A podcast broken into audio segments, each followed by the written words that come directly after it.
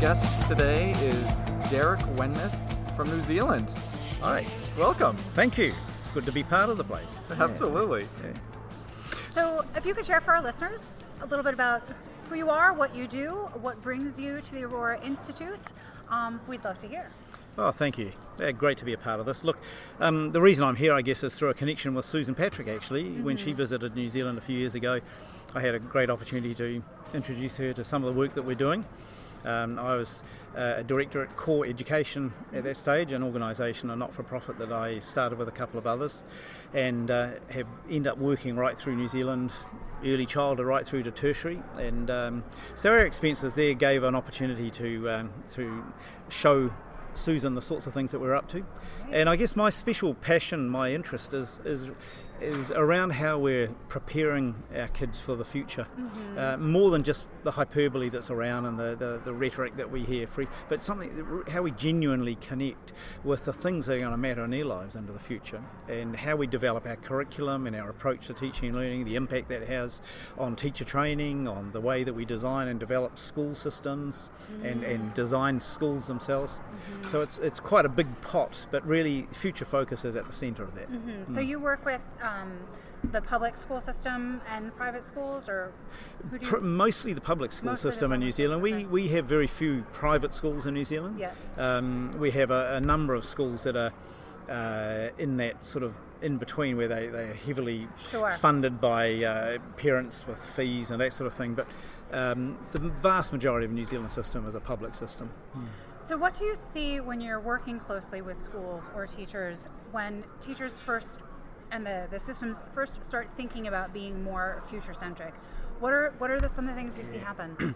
Look, I, I, think it's the same thing the world around wherever I've seen it is um, it's the baggage of the past, really. Yeah. Um, so there's there's pretty much a common thing you see is the inspiration for the for the things that could be done, mm-hmm. and and it's not hard to tug the heartstrings of teachers about young people, all sort of thing.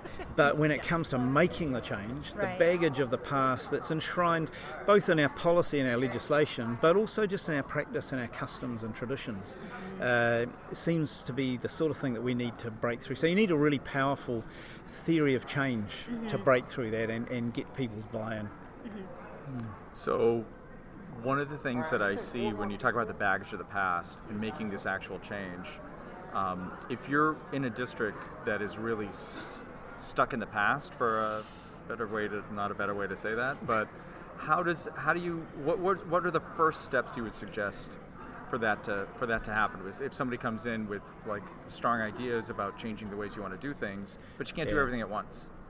So it, it, it's it's interesting. I mean, you you made made it sound disparaging to say we're stuck in the past, but the reality is we're all stuck in the past. Right. Uh, we are our systems are mm-hmm. stuck in the past to some degree or another, and so I think the uh, the the comment that you made, uh, Courtney, as I was coming in, you know, it makes you inspired to want to start a new school. That's that's something I often hear mm-hmm. uh, people say, and, and it's a direct kind of uh, reflection of the fact that we feel so constrained or stifled or whatever by the traditional system that we see the only way to do this is to start a new school. Right. Whereas my my argument is that's not where every kid is. We've we've got kids are in the regular school system, right. so we must change what we're doing there. So to your point, Matt, the the start point is to come back and just be prepared to rigorously challenge the why behind every single thing that we're doing mm-hmm.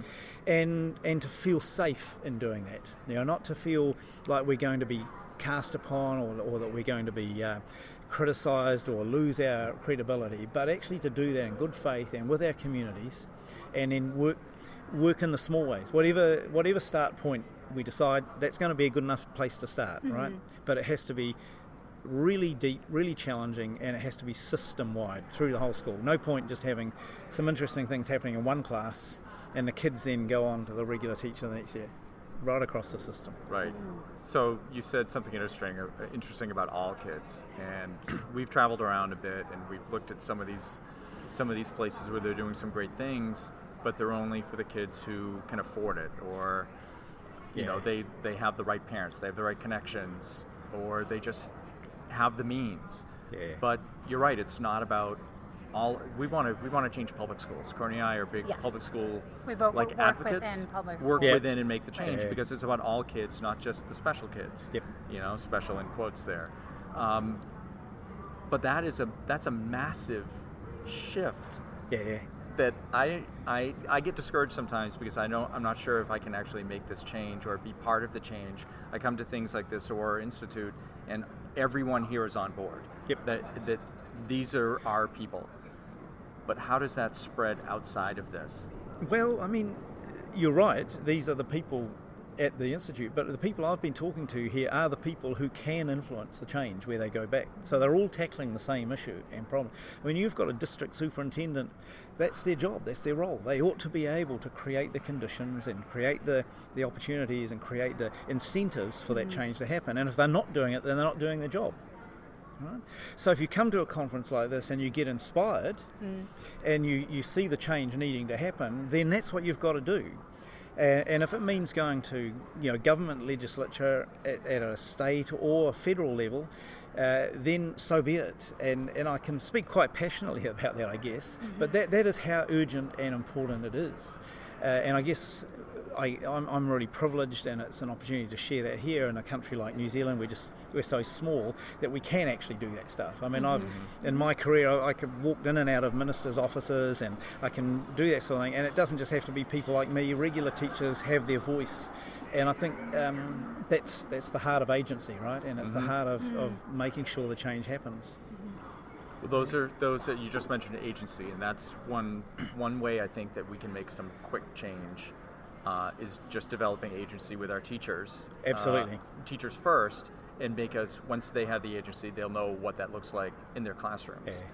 Uh, but again, that's just a, a massive shift. But I think that might be one place to really to Look, really I, th-. I think you're right, Matt. I think um, the point I made at the end of my talk was about that because I'd been talking with schools about agency for some time, and it, and it suddenly occurred to me that actually it was like a foreign concept to so many of the mm. teachers mm-hmm. because actually when they went back into their practice, they had no agency at all. And, and a large amount of that was what was in their heads. And It mm-hmm. was imagined, and so they were the ones who were constrained and conforming and complying rather than being released and, and having that opportunity.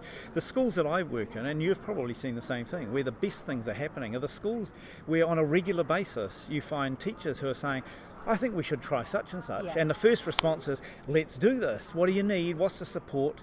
But let's also put a few things in place to check how it's going. So it's that uh, that quick wins, but um, the fail fast, fix fast, or fix fast, fail fast kind of thing, where you can say, okay, it's not going so well. We're not going to put it in place for a year and then learn from it. We do it on a daily basis. We engage actively in that sort of inquiry and, and innovative cycle. So when we talk on our podcast, one of our taglines is we talk through the do dos and don't dos of personalized learning. Yep. So if you were to offer the biggest do do to our listeners about personalized learning, what would it be? Uh, I think the do do starts with understanding your learners, because if you're going to personalise the learning, that's that's the learner that's impacted, right? And so understanding them as unique individuals and what their strengths are and and what those cultural assets are that they bring into the classroom, they you know, their from their parents, their background. So it's not just what they've learned in the scaffolded learning, but it's it's a much broader thing than that. The don'ts are consider personalised learning as something that you do for or to the kids. Uh, and I see that o- over and over, whereas uh, teachers feeling swamped because now I used to just have to produce one lesson plan, now I've got to do 25 of them. That's, that's the wrong approach, right? Which is where it comes back to shifting the ownership. Because if we're going to personalise learning, then it's the students who need to drive it, not the teachers who are managing, controlling, and structuring and organising. Derek Wenmouth, thank you very much.